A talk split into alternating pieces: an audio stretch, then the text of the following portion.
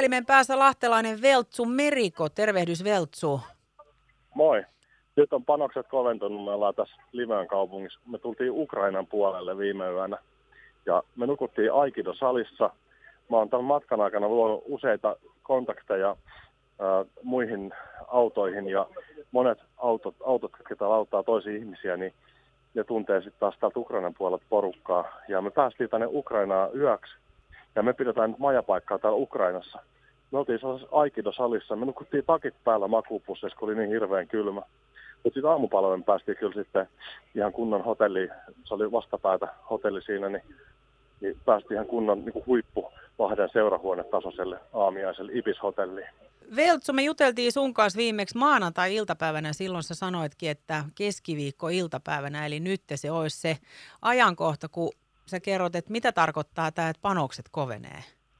Joo, se tulee tästä Mankelin hullu videosta, se on kummelin joku sketsi.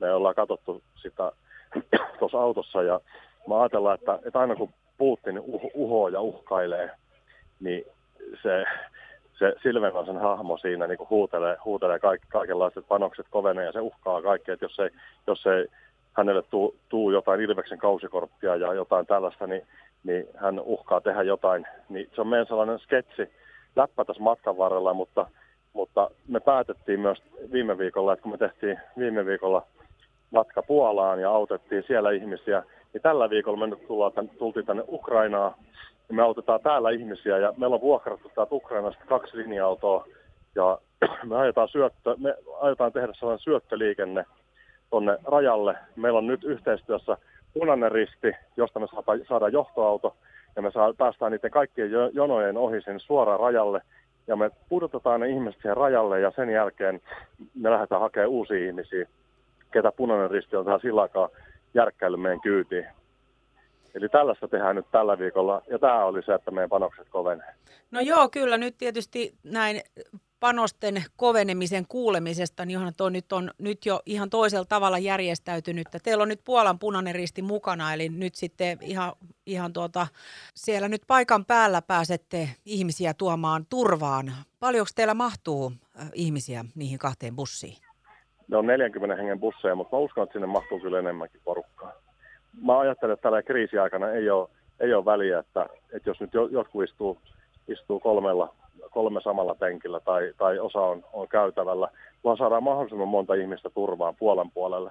Meillä ei Puolan puolella ole, ei ole vielä yhteistyökumppania siihen, että ketkä sieltä ottaisi kyytiin, mutta se, voi olla hankala järjestää se Puolan yhteistyökumppani siihen, koska ää, ne, ne ihmiset saattaa jäädä siihen rajalle jotenkin jumiin. Se Ukrainan puoli on tosi paha pullonkaula. Siinä on muistaakseni viisi eri tarkistuspistettä, missä jokaisessa pitää selittää jotain, ja sitten siellä tarkistellaan ja tarkistellaan ja tarkistellaan. Se on sellainen vanha neuvostoliitotyylinen raja, että ihan kuin olisi kivikauden, ja, ja se on vähän niin kuin olisi joku sellainen sketsi, että, että yhtä, y, y, yhtä nappia kerrallaan painetaan tietokoneella ka, kaksisormijärjestelmän. Sillä, sillä tavalla, sillä tavalla ne, ne tekee siinä Ukrainan rajalla sitä työtä. Mikäs just nyt tällä hetkellä teillä on Veltsu siellä tilanne?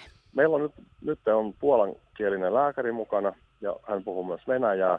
Ja rajalla tuli heti jo sellainen aallon tarve, että sieltä tuli sellainen mies, jolla oli kolme luotia osunut käteen. Ja hän oli saanut ensiapua jossain muualla jo, mutta, ja hän odotti, odotti kyytiä sairaalaan, mutta hänellä oli, oli vielä vuotavat haavat siinä, siinä kädessä, missä oli side, side oli alla, niin me annettiin siihen, siinä heti meidän lääkäri antoi ensiavun hänelle. Veltsu Meriko, minkälainen suunnitelma teillä nyt on? Te olette nyt siellä ihan Ukrainan puolella auttamassa ihmisiä turvaa, mutta kuinka pitkä reissu teillä on nyt edessä? Kuinka pitkäksi aikaa te jäätte? No vaimo antaa aikaa kaksi viikkoa. Eli kaksi viikkoa te olette nyt siellä?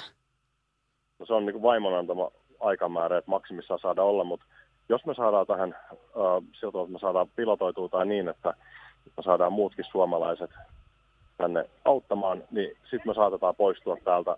Ja sitten me ajatellaan, että me ollaan tehty sitten jo oma työ ja mielellään luovutetaan se sitten, sitten muillekin, kellä on intoa, koska suomalaiset nyt haluaa auttaa, niin, niin sitten, että jos täällä on, jos tänne tulee hirveä ruuhka, niin sitten sekään ei ole niin hauskaa, mutta me mielellään autetaan muita suomalaisia, jotka haluavat tulla tänne ajan tälle puolelle hakemaan, koska Puolan puolella ihmisillä on jo kaikki kunnossa.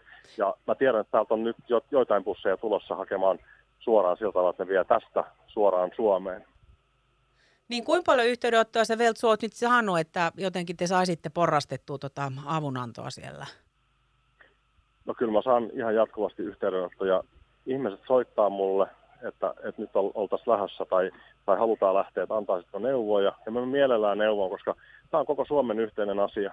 Jos me autetaan Ukrainaa tässä, tässä hommassa, niin, niin me, saadaan, me saadaan siitä niin suuret hyödyt jo niin kuin Suomen valtiona, että et, et mä haluan, haluan antaa, antaa muille, muille nämä neuvot, mitä, mitä itse me opitaan täällä rajan tälläkin puolella. Toi on hienoa, hienoa, että pääsee irtautumaan muista hommista täällä Suomessa ja kaikki muut, jotka on myös lähtenyt auttamaan, niin kyllähän se on inhimillinen teko. Kyllä. Saatika sitten, jos joskus tulee omalle kohdalle, niin se on ainakin, ainakin se tunne siitä, että on itse auttanut, niin voisi kuvitella, että jollain tavalla tulee jossain kohtaa elämää sitä takaisin tämä. Joo, näin mä kanssa ajattelen. Hei kiitos Veltsu Meriko, oikein turvallista matkaa, terveisiä sinne myös kumppaneille, kenen kanssa olet liikenteessä ja tullaan tietysti soittamaan tässä radiovoimasta sinne suuntaan aina vähän päivitystä, että miten teille, teillä siellä menee ja miten on reissut sujunut. Kyllä, me saadaan ehkä kohta huome, huomiseksi toinenkin lääkäri, kuka on lääkärit yli rajojen järjestöstä. Ja vai olikohan hän punaisesta rististä, mä en nyt muista, mutta kuitenkin saattaa saada sitten siihen toiseen autoon myös toinen lääkäri, jos tulee jotain haavoittuneita, kyytinen pystyy auttamaan siinä, antamaan ensiapua siinä.